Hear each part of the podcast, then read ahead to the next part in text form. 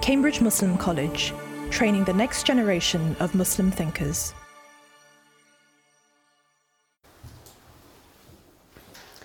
بسم الله الرحمن الرحيم الحمد لله رب العالمين والصلاة والسلام على أكرم الأنبياء والمرسلين سيدنا ومولانا محمد وعلى آله وصحبه أجمعين Last year, some of you may have uh, been with us on our journey through the complex, always inspiring, always relevant landscape of the Sirah. Uh, and at various points on that journey, tracing that uh, incomparably gripping story, we find ourselves confronted with uh, inevitable questions. The question, the story is one of historical record, but uh, an almost inconceivably improbable achievement seems to have been the outcome, the happy ending. The Arabs, pagan people, became monotheists. A tribal people became united. People with no interest in life after death became focused on life after death and under one leader. So, to what do we attribute this? Well, as believers, we attribute it first and last to the divine agency and the divine permission.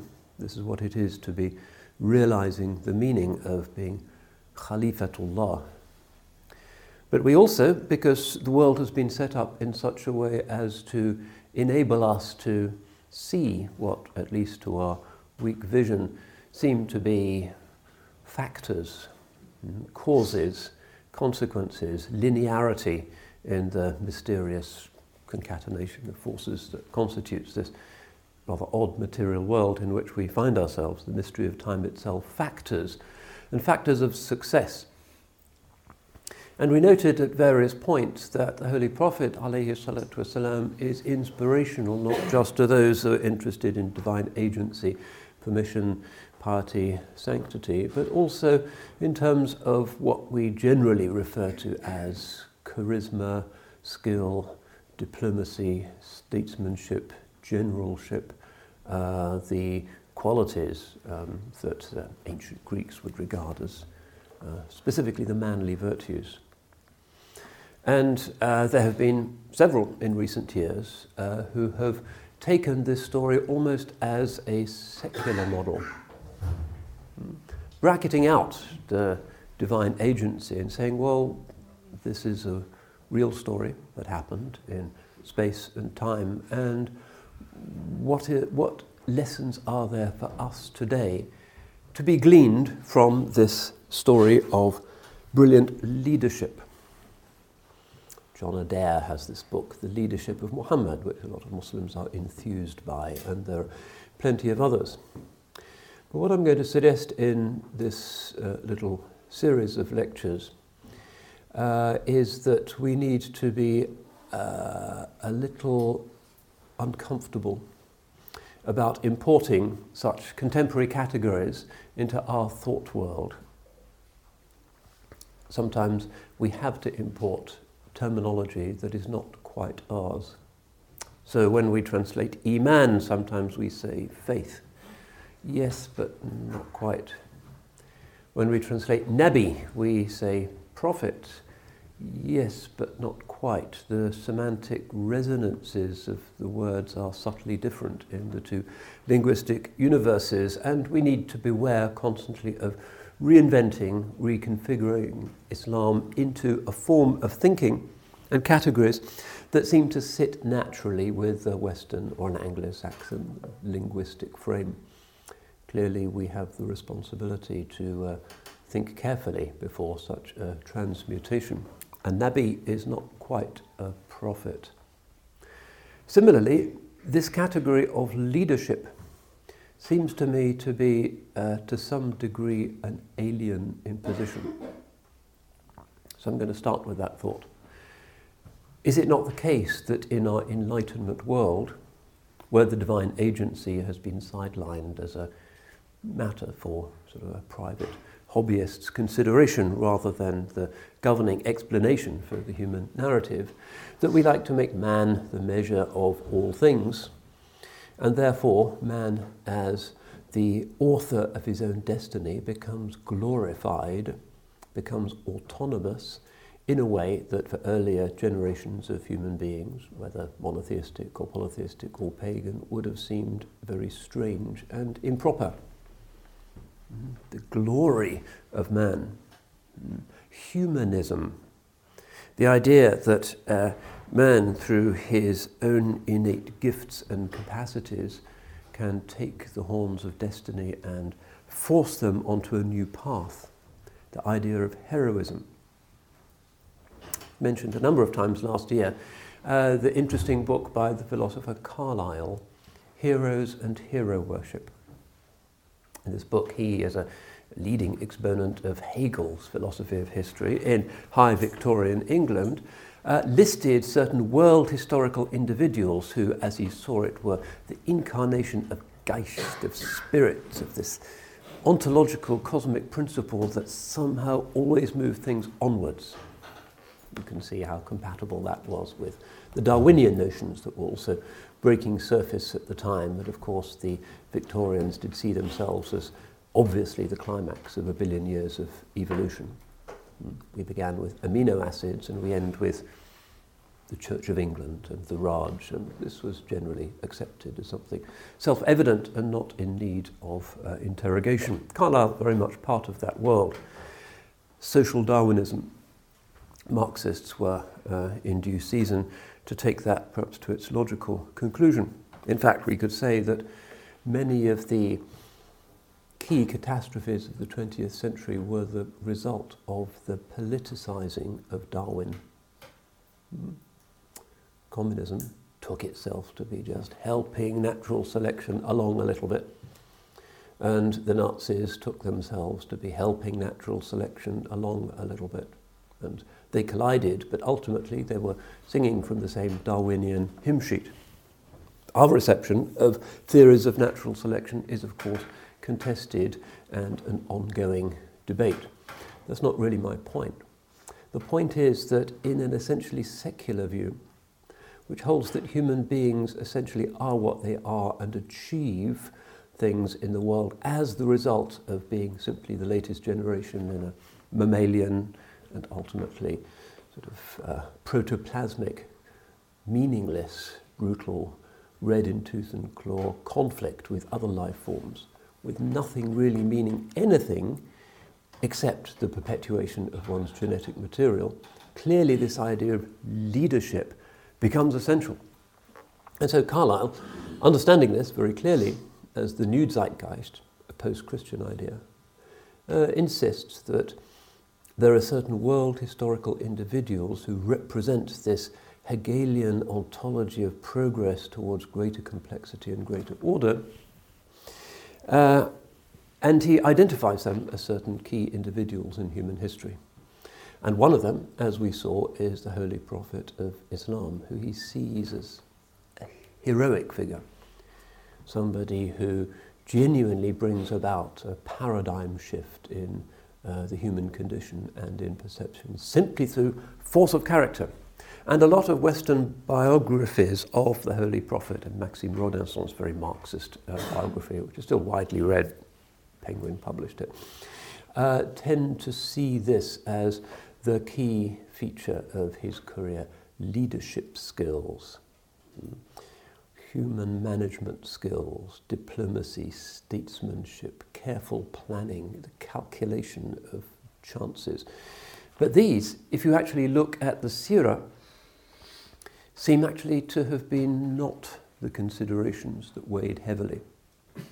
They were the considerations that mattered for Quraysh and his adversaries, who were the real schemers, those who were plotting and laying stratagems. But throughout the career of the Holy Prophet of Islam, we find instead the idea that one does one's duty and the rest is up to God. But this idea of leadership seems more like part of the old tribal glorification of certain charismatic individuals than the, the prophetic model which is being enunciated in Scripture. so let's begin with that thought. After all, the Muslim world and the British Ummah is awash now with leadership programs of various kinds. Uh, how to create great leaders for the Muslim community, and CMC, I suppose, is part of that industry in a certain way. But uh, how exactly does that translate into our own indigenous vocabulary and categories? Perhaps not very well. So, one of the things that I want to do in this course of lectures is to look at certain figures who, by secular canons, could be regarded as leaders military, political, diplomatic, cultural, spiritual, scholarly. Uh, the Ummah has no shortage of great figures to be inspired by. And to see to what extent their success and their esteem in the eyes of the Ummah can be attributed to the kind of management speak, calculating um, flip chart culture um, that talks about uh, how to be a great CEO or how to be a successful MP or how to get a, a, a good job in the Foreign Office. And these sort of CV centered criteria for leadership that seem to be prevalent nowadays. Is there some overlap? Or are we talking about something radically different? And if we are, then what really are we doing to the logic of our community if we insist on this leadership idea? Not sure. Sometimes it can go to extremes that's quite absurd, certainly without precedent in our culture. this idea of Muslim Achievement Awards, for instance. Who is voted the best nasheed artist of 2018? Round of applause, and it's like the X Factor or something, and somebody comes on, the egos are there, and everybody cheers, and it's great entertainment. Who is the great scholar of 2018? Round of applause, and here's a little badge, and the ambassador of somewhere comes along, and the MP is photographed next to you. This is increasingly part of our celebrity oriented culture in Western Islam, which I think is rather strange in the context of a religion where scholars and others have generally preferred not to be in the limelight and where humility and haya are almost a watchword of the religion. The hadith says, لِكُلِّ دِينٍ خُلُقٍ وَخُلُقُ الْإِسْلَامِ الْحَيَاءِ Every religion has a particular, specific ethos.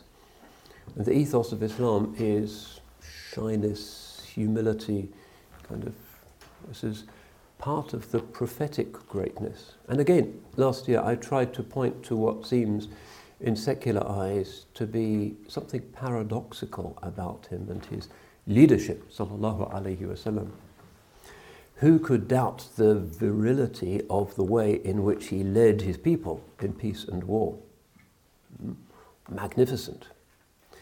But at the same time, we see, for instance, all of those many hadiths which have him crying, sallallahu alaihi wasallam. That would be an interesting book to put together all the occasions where the Holy Prophet is moved to tears by the death of a friend, by the death of his son, by joy. Uh, he wept frequently, as we don't. He was soft hearted despite his leadership كان رسول الله صلى الله عليه وسلم أشد حياء من البكر في خدرها Again, is a startling image, but this is what is reported of him in, in many hadiths. The Holy Prophet sallallahu alaihi wasallam was more shy, more modest than a virgin in her tent, sort of bashful. How does that fit with a man who's buckling on his armor on the eve of the Battle of Badr uh, and escapes with his closest companion on the Hijra and those magnificent leadership moments, that, that kind of bashfulness, shyness, uh, won't be found in the contemporary management speak leadership uh, manuals. We're dealing with something different here that is unfamiliar to those of us whose souls have been formed in the modern world uh, and this has to give us pause. If he is saying, sallallahu alaihi wasallam, that the ethos of Islam is one of humility, shyness, bashfulness, sounds almost kind of stereotypically feminine, then where is leadership Where is muruwa, uh, virile, manly strength, which is also clearly uh, an aspect of his prophetic perfection. So, balancing those two, I suggested last time the prophet who weeps, the prophet who is shy, who lowers his gaze, with the prophet who is the great warrior, diplomat, ambassador, rescuer of his people, preacher, khatib, and so forth, uh, is something that will force us to shift categories a little bit. And what is going on here? Well, what is going on is I take it specifically Muhammadan and specifically Islamic, which is uh, that the way of Islam is to be in the world, but not to seek magnificence in the world. Mm. The Quranic stories, which give you a variety of archetypes of the conflict that is in the world and in our souls between Fir'aun and Musa and Nimrod and Ibrahim and all of those other face offs between two principles, uh, are emblems uh, told to awaken our innate awareness that the world is a battle and we are the battleground of the principle of the spirit and the ego. There is the magnificence of the Pharaoh with his monster statues that last for 5,000 years because they're made out of such hard granite and his pyramids and the magnificence of that. In the Fir'auna ala fil ard, he's up high, physical height, splendor. Seeing him in his court must have been stunning. There is leadership, there's charisma, I guess. Uh, but opposing him and commended in the scripture, there is a different magnificence and a different leadership which doesn't really overlap with it at all. It has a charisma, but it's not the charisma of the powerful. And if you've lived in the world and moved between worlds and been with the true scholars and also been with politicians and ministers and generals and even heads of state, you'll know that they are not the same form of Bani Adam. They both have a charisma, but it's different. And that is evidently important. And how are we going to define it? Well, personal charisma, it's something intangible. You can feel it even when you close your eyes somehow in the presence of those people. It's like defining beauty or envy or some other powerful elemental human property that has a kind of radioactivity or magnetism within it. Uh, how do you define those things? Who is going to define beauty? Who is going to define any of these? The pal- basic palette of human emotion and charisma is clearly an important part of it and predates civilization and goes back to the earliest periods. Tribal kinship groups always recognized the, the charisma of the shaman and the charisma of the chief and whoever else happened to have charisma, a warrior or a hunter. It's part of what we are to detect and to intuit and to revere charisma. And Durkheim and Weber and others have talked a lot about this, even though it's hard to define, but it's clearly part of the human makeup to be in awe of charismatic individuals. But the charismatic individual who is of the Mosaic type, mm, the one who has spent his or her life going against the Fir'aun within, uh, becomes a different type of radioactive human being to the type who spent his whole life dismissing the higher possibility and just following hawa and ego and nafs. It's a different modality of being human. Somehow the processing of the world is just different. They see things differently. Everything is ego. So this is clearly important to the Quran. It is giving us these, to use the buzzword, paradigms of leadership, but deconstructing our conventional worldly sense of what it is to be followed in quite a radical and troubling way. It's saying that the people who are truly to be respected and those whose memories we bless thousands of years later are not uh, the Davos elite of the prehistoric world, but are those who were engaged in the more interesting struggle within. Hmm. The most ancient human quest, which is turning away from the immediate desire for whatever sensory pleasures might be to hand, uh, allow those uh, yapping monkeys and dogs within to be silenced and start to recenter themselves on the life of the spirit. Every culture has had that. وَهَدَيْنَاهُ النَّجْدَيْنِ The Quran says, we've guided you, made both paths, as it were, simple. And both paths are accessible, and we all know it, whether or not we frame it in, frame it in specifically religious terms. Um, but everybody has the sense of rising above their lower immediate appetites, whether or not they're religious. But religionists do it for a reason. So, when we look at the Quran and its frequent retellings of those titanic, titanic showdowns between the ego man and the spirit man, we find something that applies 100% to today's world.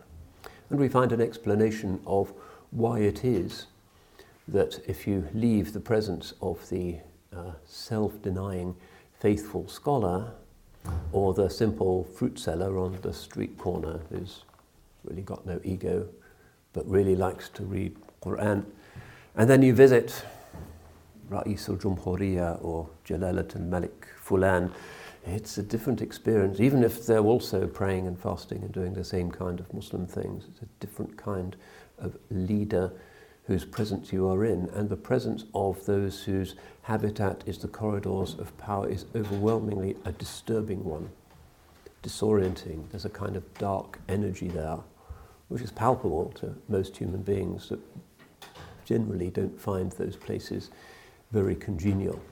You breathe a sigh of relief when you leave, not just because well, this guy could um, have you arrested in an embassy and chopped up into little pieces, but because there is some kind of, sort of negative force there, which can sometimes feel like a curse, uh, the denial of the divine presence, however absurd that human project might be. So, uh, this is important in our scripture, and it kind of subverts our conventional language about leadership and makes us interrogate very carefully the burgeoning Muslim culture of developing leaders and leadership programs and Muslim achievement awards and the 500 greatest Muslims in a particular year and all of those strange league tables.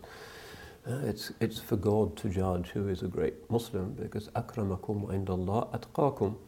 The noblest of you in his sight is the one who fears him most, and who knows who that is? Yeah. who knows who is the best of us today? We have no means of detecting that any more than we have means of detecting who has secret vices, secret virtues. Allah is keeping these things hidden. Uh, and that is part of His mercy, that we are all veiled creatures. So that's a way of beginning. And what I want to do uh, to get to, to drill down into this a little bit more, into this rather disorienting doubt that I'm raising about the virtue of leadership, self promotion, self vaunting, smiling in the limelight, is to look at some hadiths. Um, hadiths that should be quoted often in our community. You go to community events and you see the sort of Uncle G types, the community leaders, and what they really want is to be photographed with the local MP more than anything else. And they're heads of Islamic something, and they're trustees of this mosque or that mosque, but you can see them kind of almost bursting with pleasure and childish delight when the MP is there. Oh, the great white man, and I'm going to have a photograph with him, and I can send it to my uncle, and the other rival trustee hasn't been photographed. It's, it's pitiful, and it is not respected by anyone It's a kind of groveling, and it's because of our denial of this basic uh, prophetic principle. So, if I could have those books, sorry to force you to carry them. Um, yeah, so enough of me rabbiting on. Let's look at what the Holy Prophet says about this principle of leadership. How can it be a problem in Islam when so many of these hero figures in the Quran clearly are leaders of their people? And it is through their leadership, it seems, that their peoples are brought to salvation. Noah was a leader, Moses a leader, and so forth. Sayyidina Muhammad wasallam, led his people. What's not to like? Well, this is uh, Sahih al Bukhari with the uh, famous um, storied commentary of Ibn Hajar al Asqalani, known as the Fath al Bari. He's, I guess, a leader of the Muhaddithin, uh, one of the great figures of uh, late Mamluk Egypt, which was a period of extraordinary uh, fluorescence in hadith studies in particular. And his life is well worth uh, charting, interesting life. But he produces this uh, what, what greater achievement could there be for a Muslim than to produce the most respected commentary on the most respected hadith collection? So um, let's approach this with reverence. And here is his way of addressing one of the later books in Sahih al Bukhari, Kitab al Ahkam, book of rulings or judgments, and it's the place where you tend to get hadiths that are leadership related.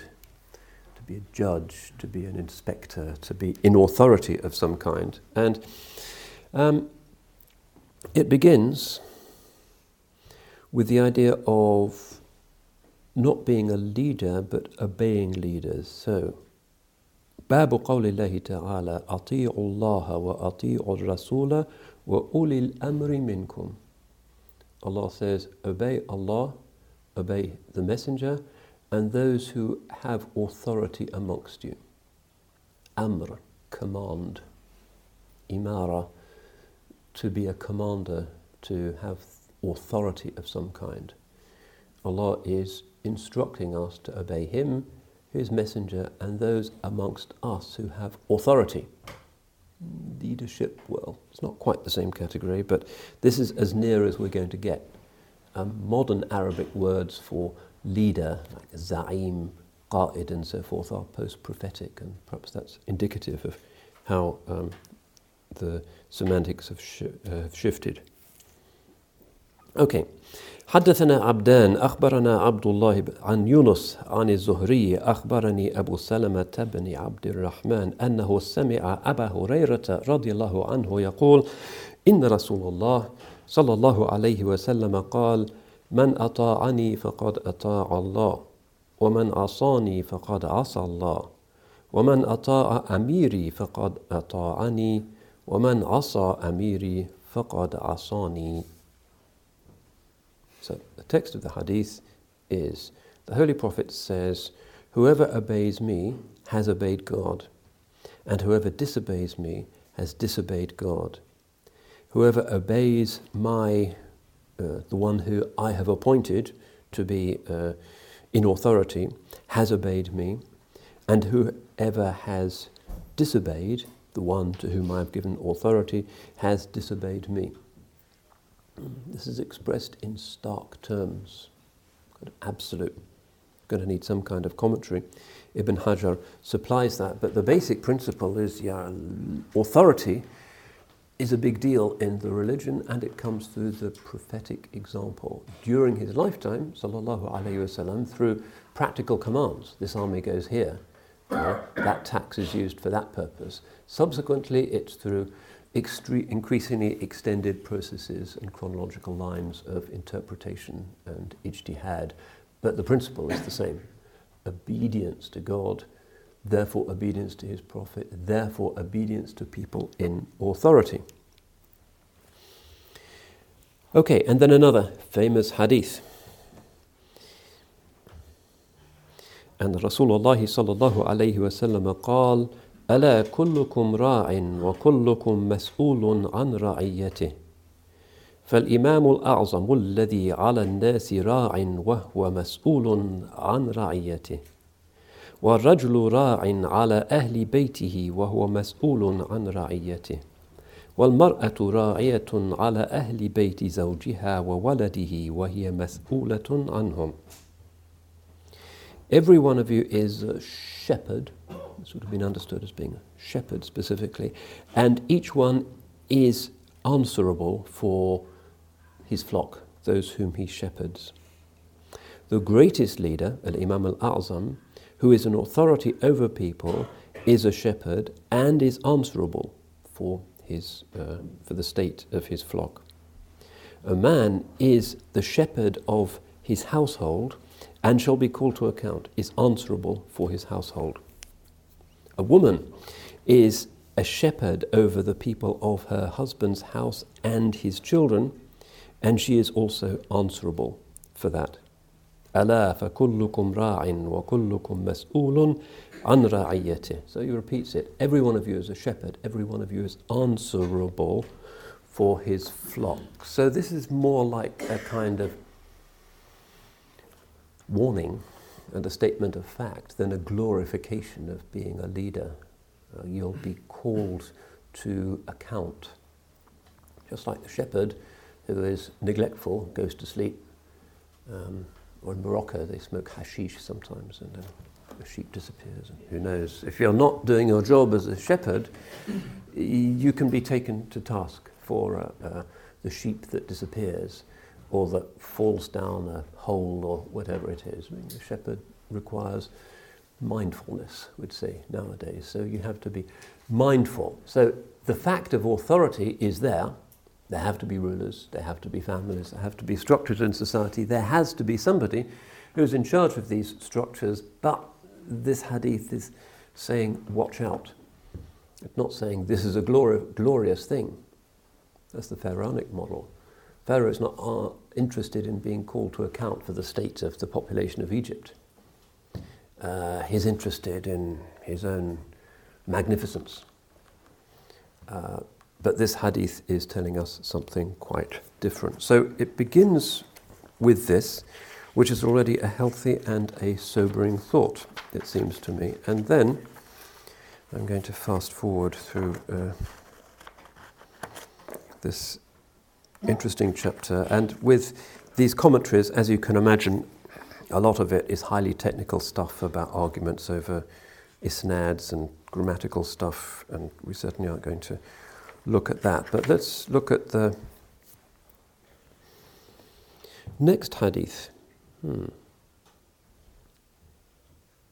قال رسول الله صلى الله عليه وسلم لا حسد إلا في اثنتين رجل آتاه الله مالا فسلطه على هلكته في الحق وآخر آتاه الله حكمة فهو يقضي بها ويعلمها Only two people should be envied.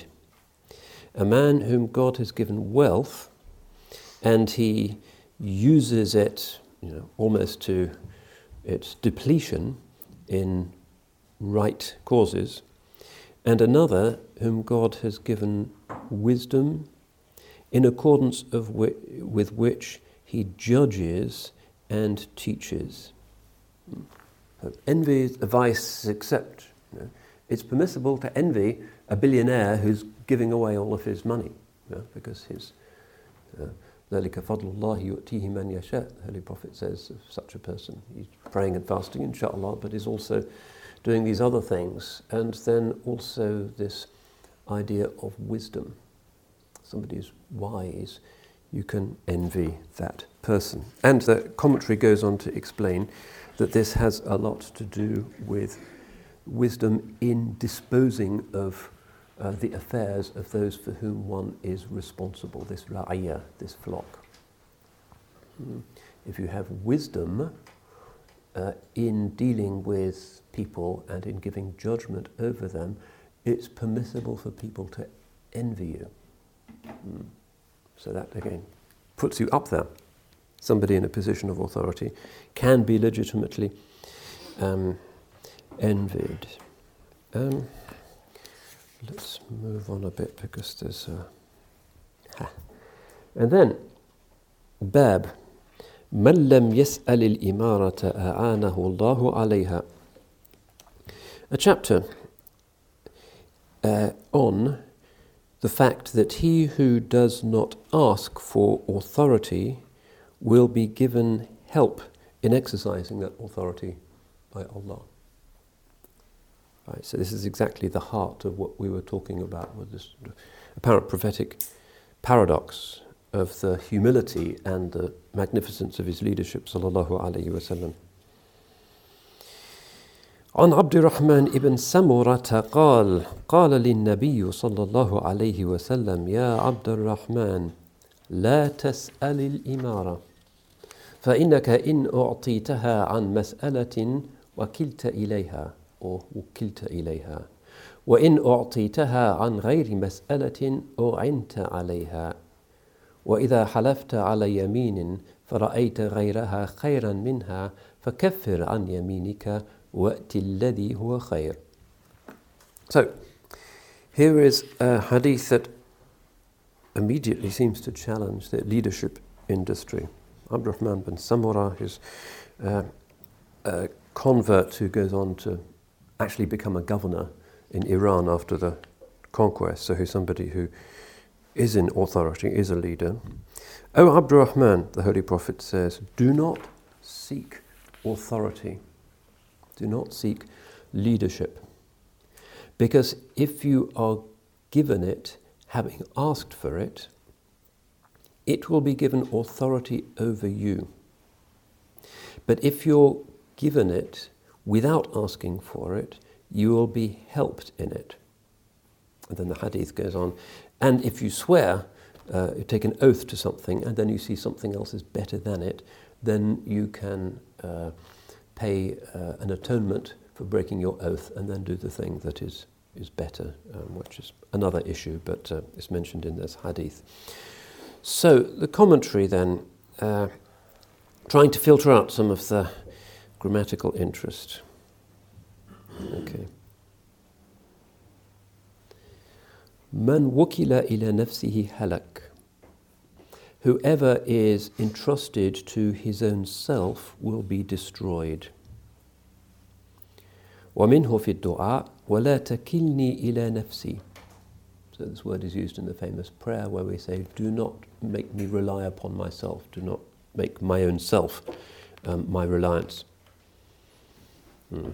ووكل أمره إلى فلان صرفه إلي So in Arabic you say, when you make this, use this verb, uh, and you uh, hand over to something, something to someone, then you're giving it over to him.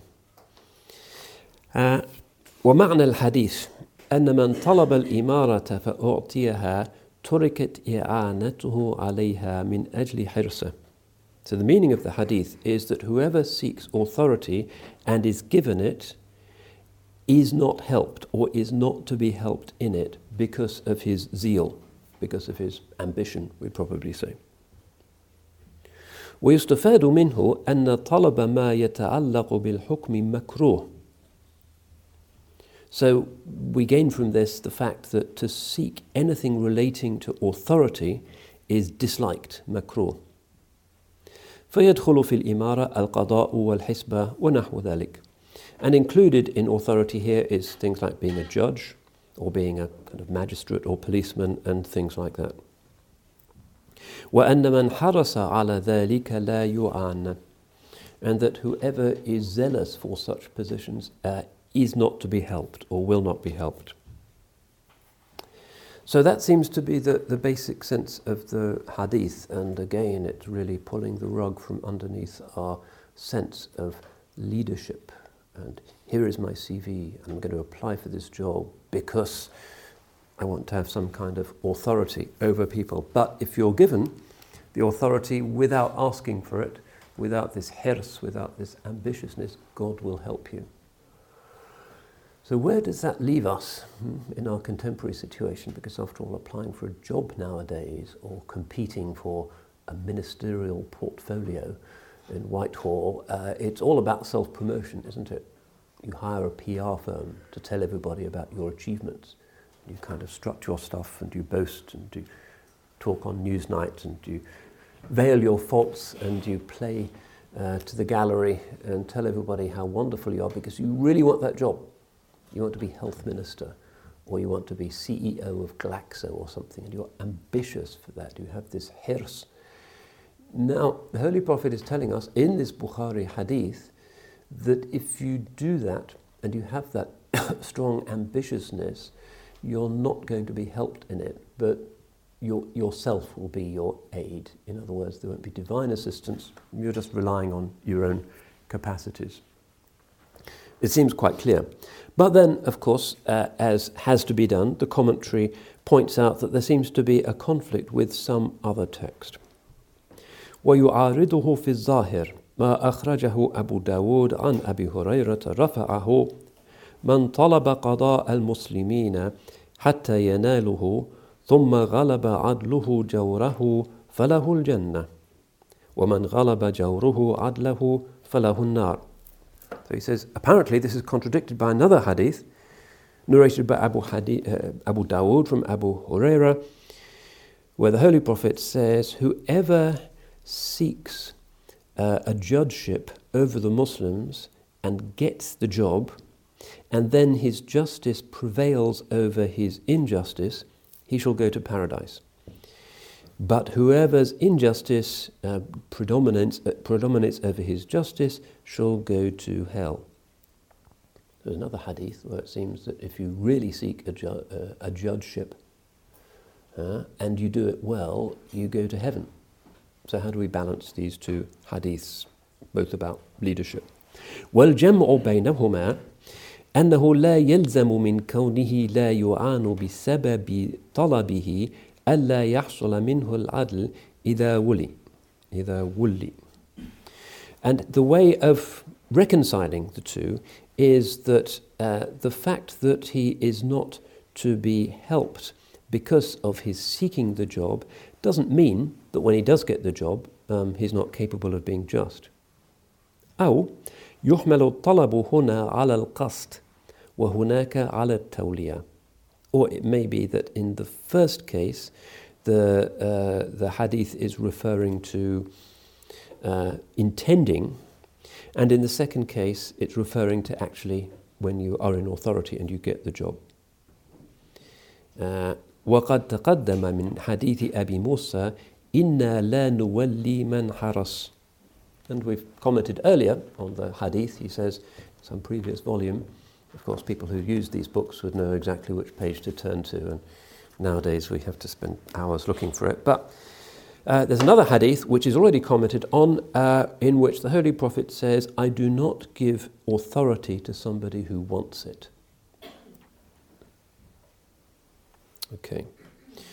So,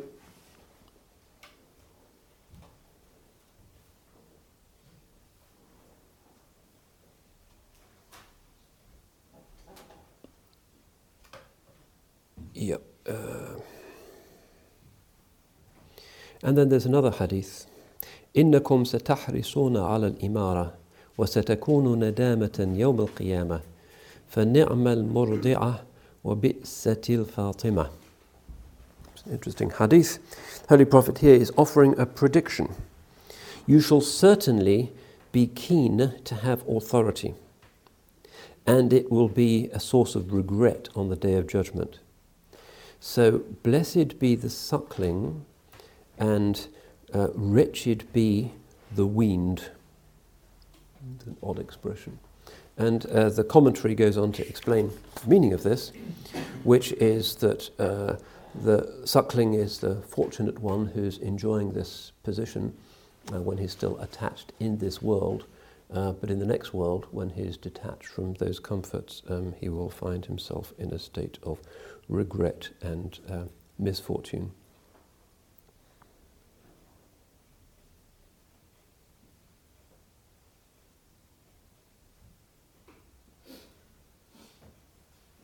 Yep. And then he goes on to talk about uh, the, the vanity and the instability of positions of authority. Um,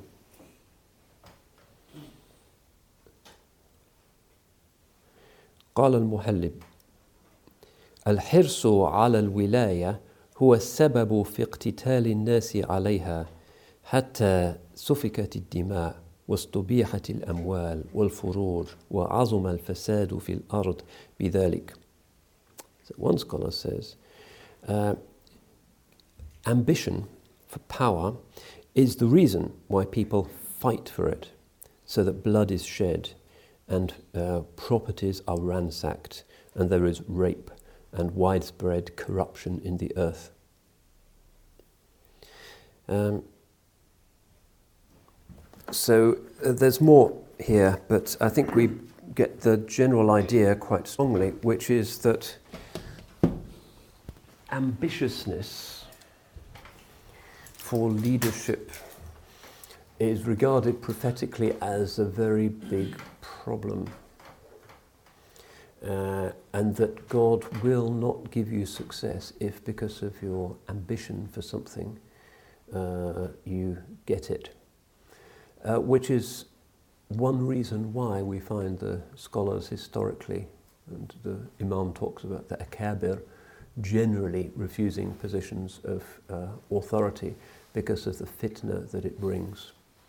The believer wants to pray, to fast, to be right with God, uh, to bring up his family, but all of this sort of pharaonic glory of having know, something splendid to boast about on your business card is not the Islamic way. That doesn't mean that there aren't to be leaders, but the leaders ideally are there without having zealously sought out that position. And that's the difference.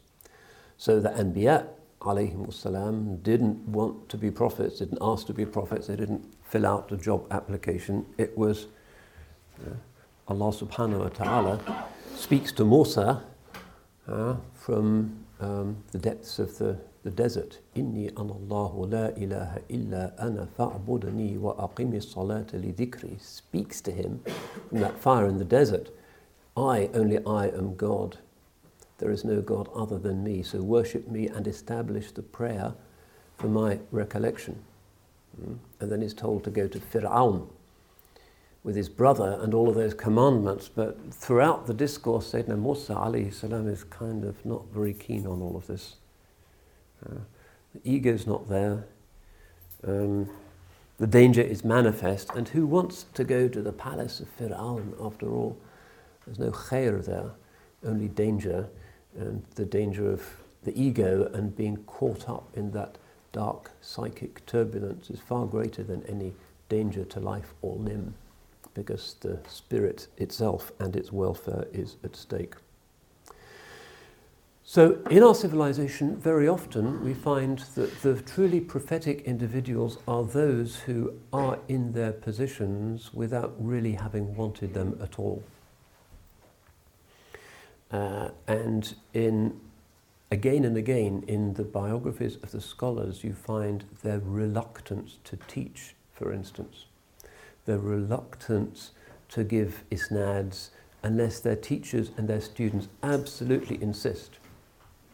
Their reluctance to write sometimes unless their teachers and their students absolutely insist. They're kind of, they don't want to appear in the limelight.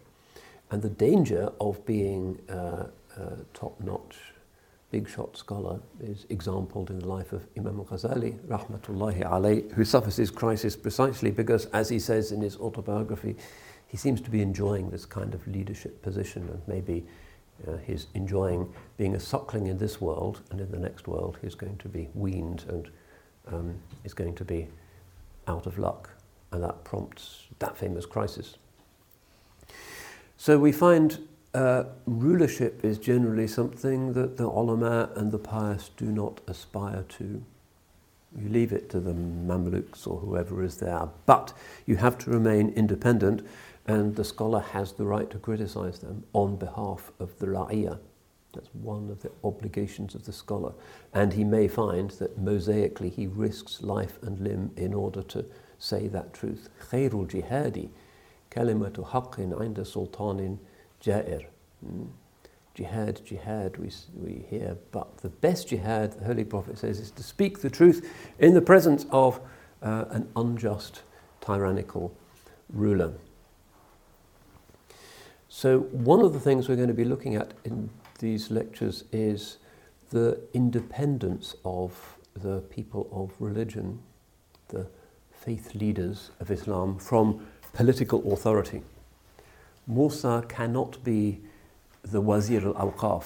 Fir'aun cannot co opt him, and Musa will not allow himself to be co opted. And this is one of the, the harshnesses of the scholar's vocation that the people love the scholars and are doubtful about the rulers, and they're looking to the scholars for guidance to be in that mosaic place. And nowadays, across the Ummah, we find the nationalization of the ulama, the co opting of the people who should be warathatul anbiya, the heirs of the prophets, and sometimes excruciating pressures are brought to bear on them. If you look at the WikiLeaks website, there's a big download of royal Saudi emails. Uh, very depressing, not least the fact that they really don't know the basis of Arabic grammar. It's shocking. But uh, one of them is boasting to another prince, we can get our ulama to say whatever we want them to say. That's the reality of much of the ummah today. Uh, and this is profoundly subversive and is not our idea of leadership. Mm. You continue to speak the truth even if you are strapped down on the guillotine, and then you'll be loved until the Yom Qiyamah. And this is a hard thing for the scholars to bear. So many of them are now behind bars. But then sometimes, realistically, to conserve what's left, maybe you have to go along with it. What are we to make of the muftis of the Russian Federation under communism? They tried to keep a tiny little spark alive in the almost extinguished candle of Islamic scholarship. the madrasas closed, the ulama sent to Siberia, uh, everything smashed by a militant state atheism, and these kind of figureheads, the so called red muftis.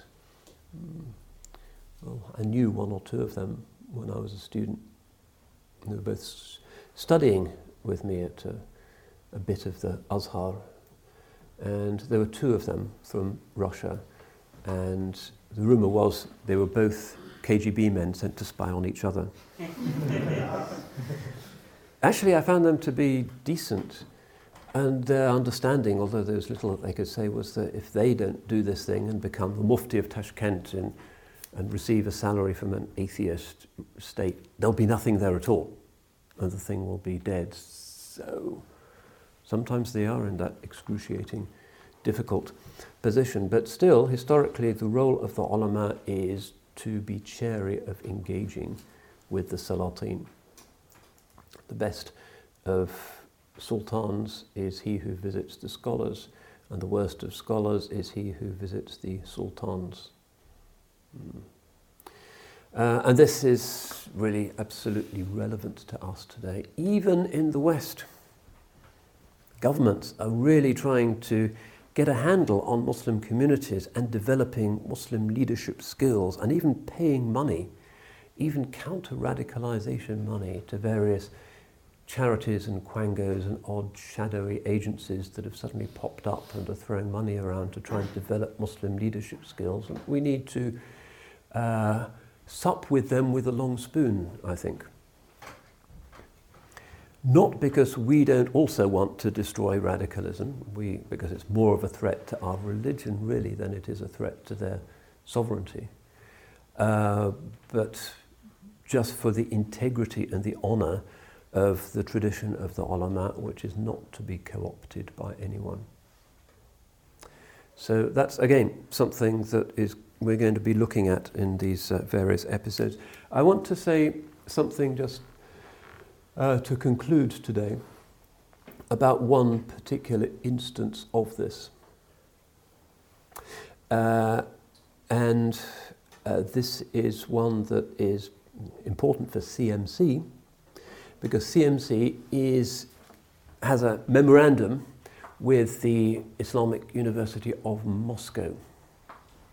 And we have hosted the Deputy Mufti of Moscow, the Deputy Mufti of Siberia, and the Muslim ulama of the Russian Federation, which is an important place because 40% of Muslims in Europe live in Russia. Big community. We went to Juma prayers, the CMC delegation, at a mosque in Moscow where 160,000 people pray the Eid just at that one mosque. And there's other mosques in Moscow, and it's a big, big, vibrant, important community. But their relationship with the government, and we talked to the head of the Islamic University in Moscow, and his predecessor six years earlier had been shot dead in his office, and it's an unstable kind of place, and nobody's quite sure who is who. They are in a much more difficult situation than we are here, but they are asking these questions, and the Muslims of Russia are looking to the scholars for leadership and not being co opted. But that's part of a long story, and I want to go through some of that story, partly because it's really interesting and dramatic. Um, just as the kind of first of these little vignettes. So um, perhaps these could be passed around. These are my handouts. I'm sure that you don't want to observe me struggling with PowerPoint.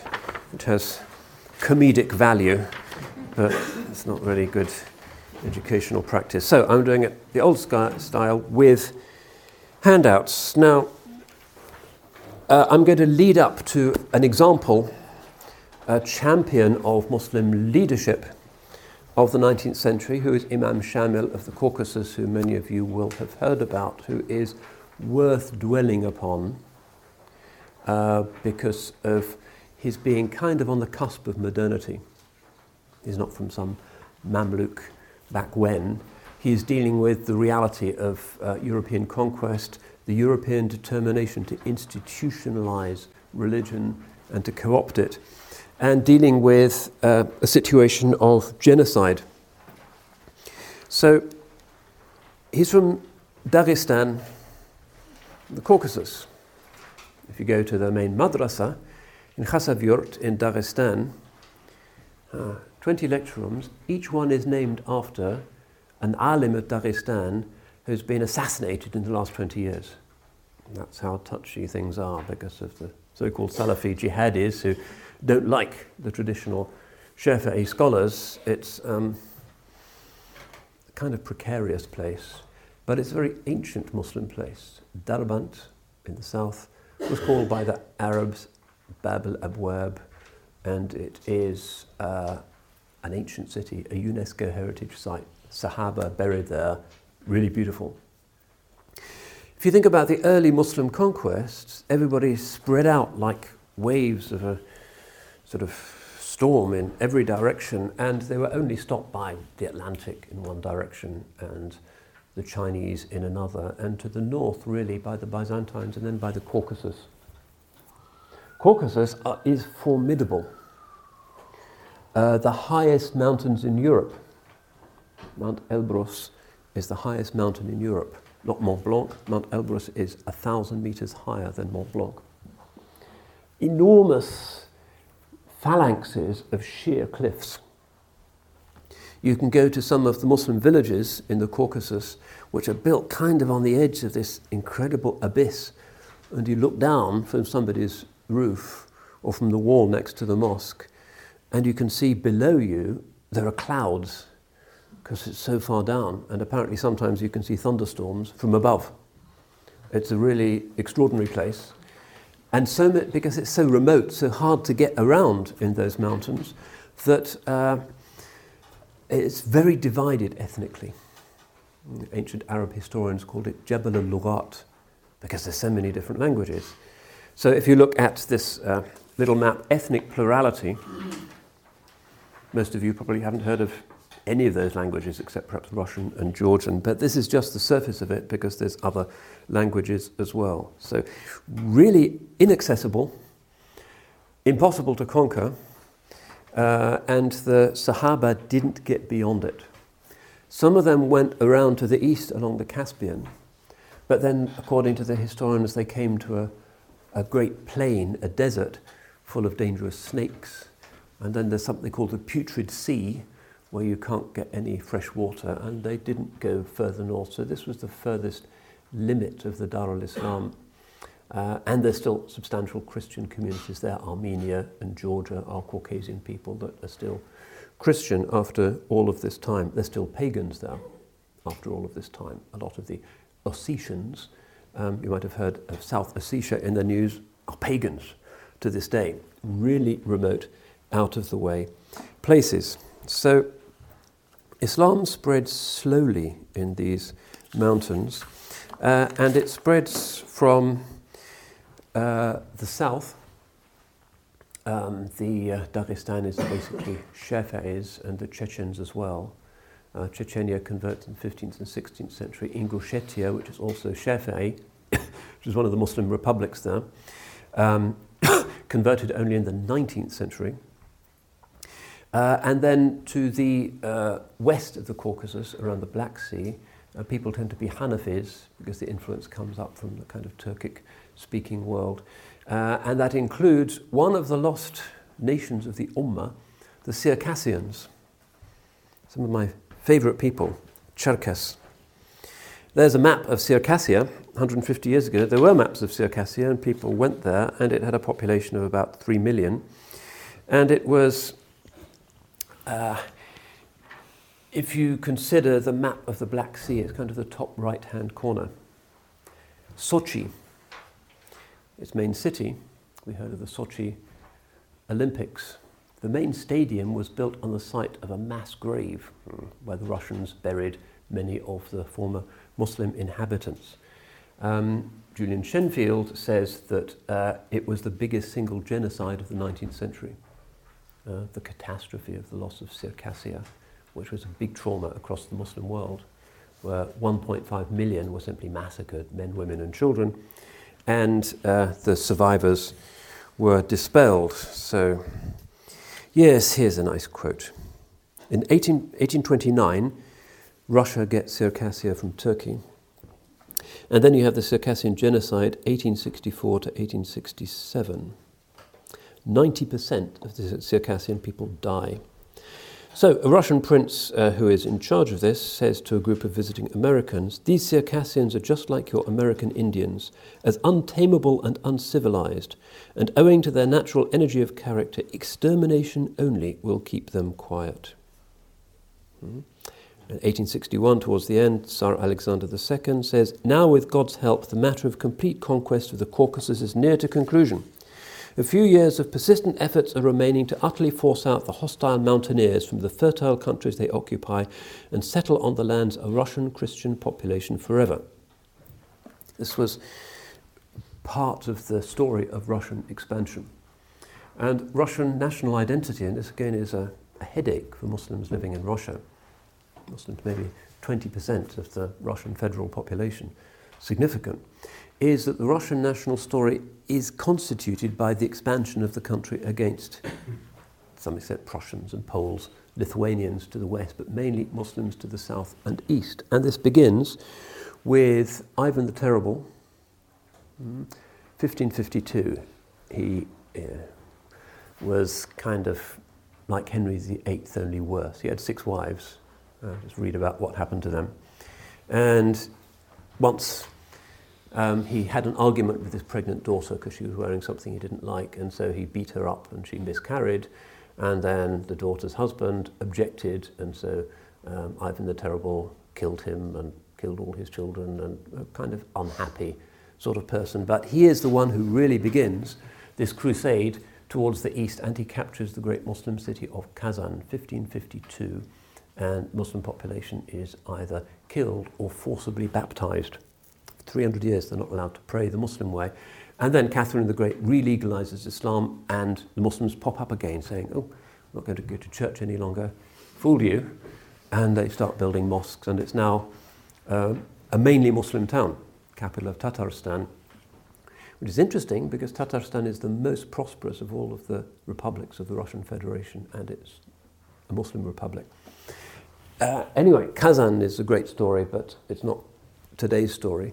And then Ivan the Terrible goes south and takes Astrakhan, formerly known as Haji Tarkhan, Muslim city, which is where the Volga River hits the Caspian Sea. And then uh, he goes east, and the Muslim Khanate of Sibir, today Siberia, which is thinly populated but Muslim land, also submits, and that's really the end of the large Muslim preponderance in the central and eastern Russian steppes. But the process continues, and uh, the Russians continue to expand, uh, partly through the Cossacks, through these kind of border mounted mercenaries, semi independent, sometimes suppressed, sometimes encouraged, who the Russians tend to put on the frontiers. The policy of Russian expansion is to establish garrison stations, stanitsa, uh, governed by these wild, um, very orthodox kind of crusading Cossacks. And an amnesty is granted to criminals and exiles and other ne'er do wells if they want to settle those lands, um, which are removed from the previous Muslim population. So that's how Russia, from a fairly small thing, starts to become now, still, after the cessation of the independent states in 1991, the world's biggest country, largely because of expansion against uh, Muslim neighbors. So the Circassians really get it in the neck, which is, you know, if you ever meet Circassians, and there's Circassian websites, because the 10% that, that escaped still exist, mainly in Turkey, but the Ottomans settled them uh, into the Circassian villages in Kosovo, for instance. The royal guard of the Jordanian royal family is made up of Circassians. So the, the guy who taught my son Yusuf to shoot was Circassian, uh, Europeans, European looking people. And there's Cherkess, Circassian people. Women are famously beautiful. so much of the blood of the Ottoman royal house is actually uh, Circassian. So uh, Pertevniyal Valide Sultan in the 19th century was the wife of Sultan Abdul Majid and therefore the mother of Sultan Abdul Aziz. And the Ottomans often imported Circassian women because of their beauty, famously beautiful. Even the Italians, Cosimo di Medici, the great sort of Medici baron of Renaissance Florence, had an illegitimate child by a Circassian woman. Pertev because these Ottoman women were really powerful, um, went on to found hospitals, and she has a, the Valide Sultan Mosque in Aksaray, Istanbul, is, is by her, and you know, she was powerful. I was reading Ottoman history book recently, and her son Abdulaziz had been travelling in Europe and was stopping at the Ottoman town of Rushchuk, which is now in Bulgaria. He intended to spend a month there. Got a letter from his mother saying, "Come back." And of course, the Sultan, the Amir al-Mu'minin, immediately went back. Uh, the, the wives of the sultans were often not powerful, but the mothers were incredibly powerful. Another one, Tiri Mujgan, Mujgan Kardin Effendi, um, who was the mother of Sultan Abdul Hamid, um, also Circassian. Um, so you could say that the blood of the Ottoman royal house was actually European, Caucasian, Bosnian, uh, some French, um, Venetian. Um, they weren't Turkish. Interesting. Europe called it Turkey, but they weren't actually Turkish. But in any case, um, Circassia now you won't find on the map Sochi and those places, solidly Russian. And a few of the smaller peoples, um, the Kabardians and others, kind of consider themselves to be Circassians, but they have vanished. So the fear of the other Muslims in the Caucasus, who'd always been fighting each other, was the same is going to happen to us. Chechnya, Dagestan, Ingushetia, Abkhazia, all of these other Muslim peoples, and so the only way of resisting the Russians was somehow to unite. Not easy because um, they are mountain people, like a lot of mountain people in the Balkans, Lebanon, elsewhere. Uh, they have a culture of vendetta, kanlı. So if you steal a chicken from the next village, they come and sort you out, and it becomes a de- deal that can go on for generations. Uh, and uh, the prevailing law was called the adat, even though they respected the sharia, but the adat uh, was kind of customary law, uh, was in many cases something that cemented the sort of jahili divisions of the Caucasian people. So it was clearly a matter of survival for these people faced with the extreme brutality of the Cossacks and the invading forces, people really facing liquidation, genocide. I mean, 200,000 people died in the Bosnian ethnic cleansing, but 1.5 million in Circassia. That was a very serious operation. So they had to unite. So we have the great figure of Imam Shamil, Naqshbandi chieftain, who was an Avar, A-V-A-R, not a Dagestani, not a Chechen. He was from one of the smaller nationalities, who became one of the best known Muslim leaders or heroes of the 19th century. One of the interesting, fun places to read about him, and this is, of course, like so many other good books, in the CMC library, Lesley Blanch, The Sabres of Paradise. Hmm. She's an interesting kind of woman. She died quite recently. She was over 100, kind of traditional aristocratic storytelling, Orient loving woman, sort of who wore sort of Turkish clothes and had a villa in, in the south of France. Made quite a lot of money out of her books. And she was a sort of superior Mills and Boon type writer, sort of European women who went out and found love in the arms of sort of um, hunky Oriental men. Uh, the Wilder Shores of Love is her best known book, which is people like Jane Digby and others who went out and married, uh, usually Arab Muslim men. Uh, it's a kind of theme in sort of European romantic writing. Um, Pierre Loti would be another example of that kind of author. But this book is actually more serious because she actually met people from Imam Shamil's family, including his great granddaughter in Istanbul. She met some of the Georgian royals and she put together this account. And the family still live in Medina because Imam Shamil died and was buried in Medina. He used to have a nice turbe or uh, tomb there. Uh, so it's kind of, since he dies at the end of the 19th century, almost living memory, even though he's from somebody somewhere that seems to be so strange and so distant. So her book is uh, actually quite gripping and quite worth the read. So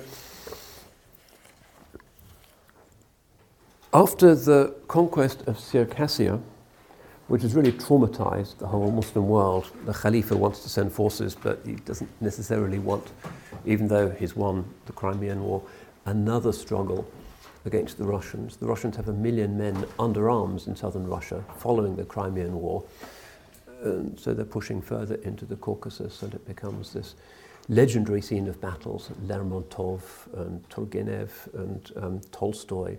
Tolstoy's famous novel Haji Murad is set in the Caucasian Wars. It becomes as important for the Russian imagination as the Wild West is for Americans, except a little bit more literate and perhaps a little bit more more disciplined. Um, so the first coherent response comes from a very shadowy, still not properly researched uh, individual. You might think, well, there aren't records here, but actually the libraries of um, Dagestan in particular are absolutely packed. These were highly literate, scholarly communities um, who conversed with each other and wrote their books in Arabic, um, even though they were not ethnically Arabs. And there's a lot of histories. Said Efendic, uh, who wrote a book on the history of the tariqas in the Caucasus, who was assassinated five years ago, He was one of the sheikhs of the tariqas, a really old man who wrote a really good book in Russian about um, the, the spiritual history of the region. Um, these are uh, literate people, and the sources do exist. But the beginning of the jihad comes at the hands of a very strange uh, individual known as Sheikh Mansour or Elisha Mansour. And there's lots of stories about him. Uh, one of them is that he was actually an Italian Jesuit priest who had been sent to convert the Caucasians to Catholicism but ends up converting to Islam and takes up arms against the, the, uh, the Russians uh, with an authorization from the uh, Ottoman Khalifa. And he's known to have fallen at a battle at a place called Tatartub in the Caucasus in 1791. Um, uh, he uh, demonstrated the potential military power of the Caucasians. The peoples to the north, the Black Sea once was an entirely Muslim lake. Um, there were no significant Christian settlements on the Black Sea. Um, Crimea was a semi-independent Muslim Khanate under the Giray family, and Kirim was a, a great powerful Muslim country that traded with the rest of the world. And we should all visit Crimea. It's amazingly beautiful, and to see the great mosque in Bakhchi Sarai and the Khan's palace. It's like kind of the east of Europe's Granada, as it were, very uh, evocative. Uh, so the, the Catherine the Great, at the end of the 18th century, starts to push down towards the Black Sea, and uh, she takes Crimea, and the mosques are pulled down, and the population either dispelled or reduced to uh, serf status, basically like being agricultural slave, and the girais uh, removed, and then the Nogai steppe, which is Muslim nomadic territory around what is now Odessa and down towards Circassia, is progressively ethnically cleansed and settled by Cossacks in this traditional fashion. And uh, these people don't put up much of a resistance. The Nogais, kind of nomadic pastoralists, can't do much against a million Russian bayonets and they submit. There's still a few Nogais around. Uh, but the Caucasians, these mountaineers, are a different matter. These are people who are incredibly physically tough, who live on almost nothing, a bit of dried meat and porridge that sustains you forever. It's said that uh, in the 19th century, a Chechen woman would never marry a man unless he had killed at least one Russian mm, and jumped over a river at least 15 feet wide and also jumped over a rope held at shoulder height between two of his friends. And if he hadn't done these things, then of course she wasn't going to give him the time of day. These are real warriors, and because they lived in these mountains, always walking up and down, tremendously physically strong. Uh, uh, physically strong, tough, and turned out to be something of a match for the enormous Russian legions. These are uh, some of the world's great warriors. They fought like lions. And the leaders of this resistance were with the Naqshbandi sheikhs. Naqshbandis are often associated with uh, pro Sharia militancy in Islamic history, and certainly in the Caucasus. Uh, the, the Caucasians are basically nowadays either Naqshbandis or Qadiris. Uh, and both of them have a tradition of uh, militancy. Uh, 1827, uh, a kind of capital is established by somebody called Ghazi Mullah, who is a Naqshbandi murid, in the town of Ghimri, which is on top of this impossibly steep needle-like mountain, and it's um, difficult even to get a mule up there. But this becomes, for three decades, uh, the capital of uh, the independent Muslim state of the Caucasus. His preaching in Naqshbandi lines is about self uh, uh, uh, improvement and also about replacing the adat and these laws of vendetta with sharia. Sharia doesn't recognize this kind of tit for tat killing, but instead insists that you deal with an injustice by going to the qadi, who imposes a penalty, and a line is drawn under the dispute. So much of the battle in Caucasus is about replacing old ideas of vendetta and honor with uh, Sharia values. And to this day, in the region, they call this the time of Sharia in the Caucasus. There is the problem of alcohol consumption. In the center of the villages, there are these big earthenware jars full of alcohol, and this has to be dealt with. Uh, and Imam Shamil, when he comes along, uh, issues a ruling that anybody who claims to be Muslim who has ever consumed alcohol has to be flogged. And then somebody points out, well, you have also, in your own youth, are known to have tasted wine. And he says, yes, and I will be the first to enact this law. So he has his brother, who's also drunk, to flog him publicly, even though he's the ruler, the leader, in front of everybody. And then he flogs his brother. And mm, that's the kind of toughness of these people. And that imposition of the rules on oneself so that one is also part of the populace that is subject to one's leadership is one reason why he manages to inspire people so much. the fact that he is living with their life and lives uh, an extremely simple style of life. So, uh, you have Ghazi Mullah starting to try and take territory back from uh, the Russians. And then the Russians besiege uh, Ghimri, uh, and Ghazi Mullah is there, and his leading murid, Shamil, is there with their naibs, who are the kind of khalifas of the tariqah. And they decide that they're not going to leave, but they're going to make a stand. And the Russians besiege it.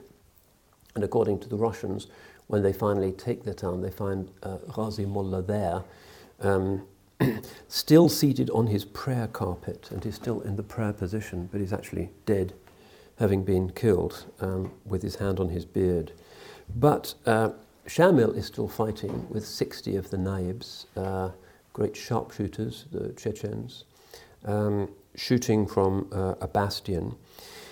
Uh, and then, famous incident, uh, inspirational really, and this got even into the English press, uh, when there's only two men alive out of the entire garrison. This is what a Russian officer says, describing the incident. It was dark. By the light of the burning thatch, we saw a man standing in the doorway of the house, which stood on raised ground rather above us. This man, who was very tall and powerfully built, stood quite still, as if giving us time to take aim.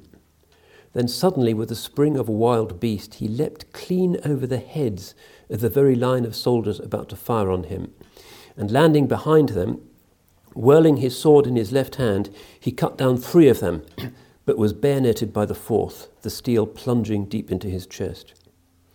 His face still extraordinary in its immobility, he seized the bayonet, pulled it out of his own flesh, cut down the man, and with another superhuman leap, cleared the wall and vanished into the darkness. We were left absolutely dumbfounded.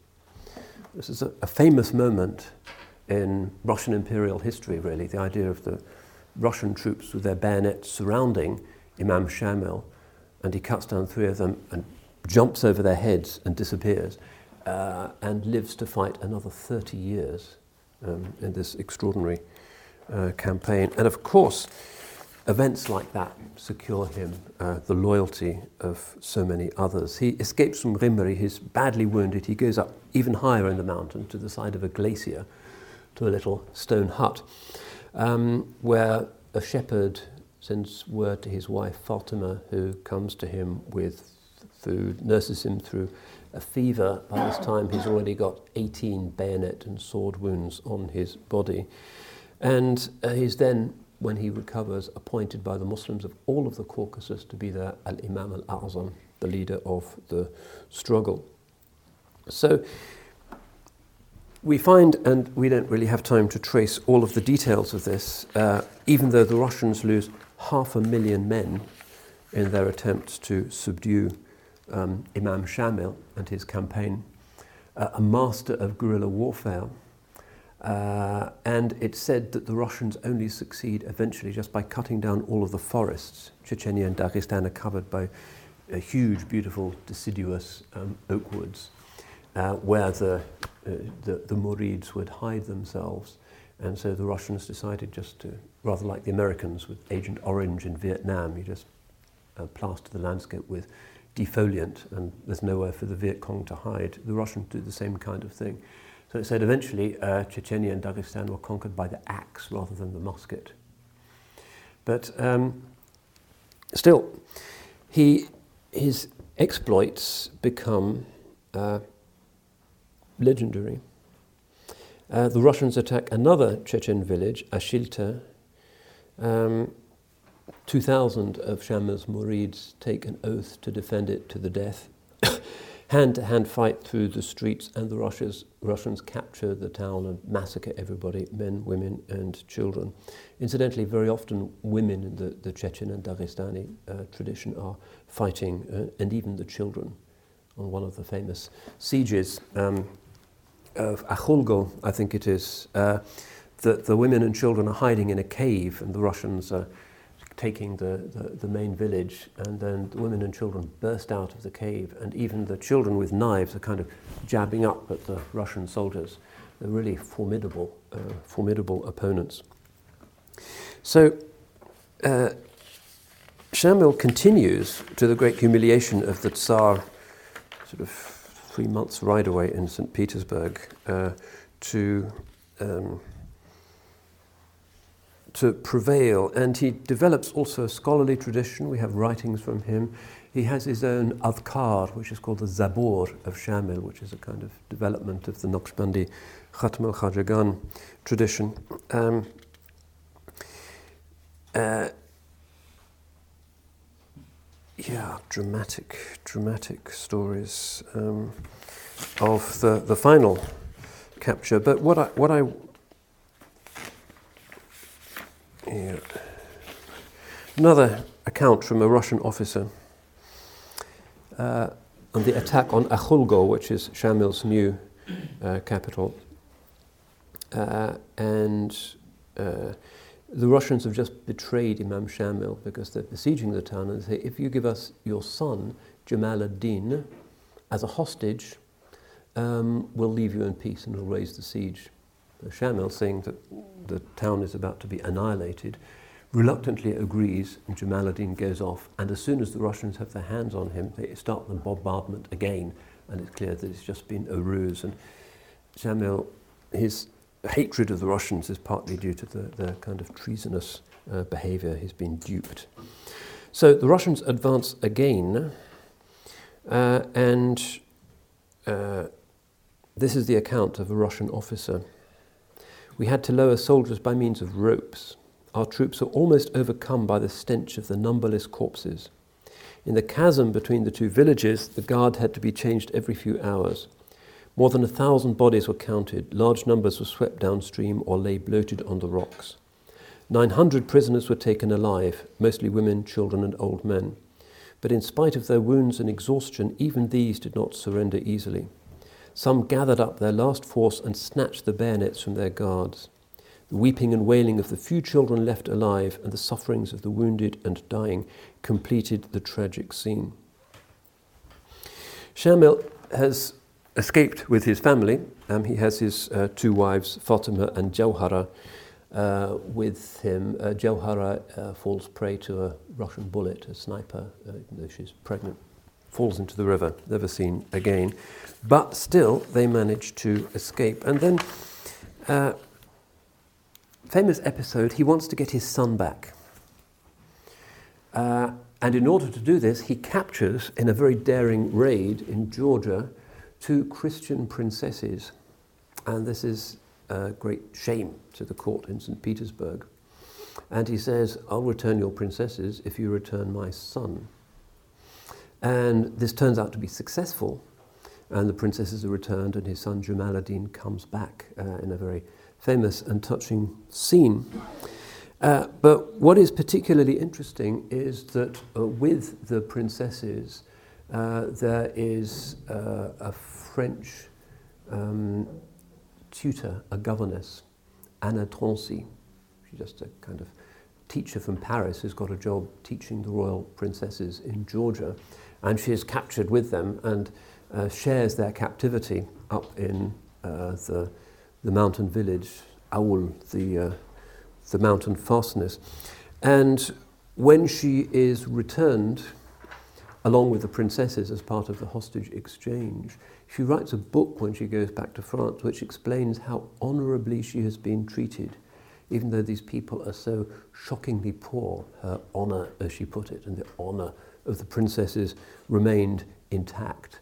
Uh, the Imam was stern, but treated them with respect. And part of the, the mythos, the legend of Imam Shamil is the honourable way in which he always treated prisoners and respected the sanctity of non-combatants, despite the fact that the Russians had massacred the entire population of nearby Circassia. He did not retaliate in kind uh, and uh, treated prisoners um, honourably. Uh, finally captured um, 1859 in the last remaining Aul or mountain settlement, a place called Gunib, which is still almost a kind of place of pilgrimage in the Caucasus for the, the Naqshbandis. He only has 300 faithful murids left, and the Russians have a vast army. Uh, and the Russians say, unless you lay down your arms, we're going to hunt down every member of your family and kill them. And Shamil realizes that the game is up, and so famously he gives himself up and goes off to St. Petersburg in captivity. And the CMC group last year, visiting the Hermitage Museum in St. Petersburg, uh, were shown his dagger and his banner, which they still have in the museum there. Uh, quite an evocative thing, seeing those things from a time that was not that long ago. Uh, so that was the end of the independent Naqshbandi state. And what we glean from this is Imam Shamil is appointed by his teacher, Ghazi Mullah. It's clear that he doesn't want to do any of this.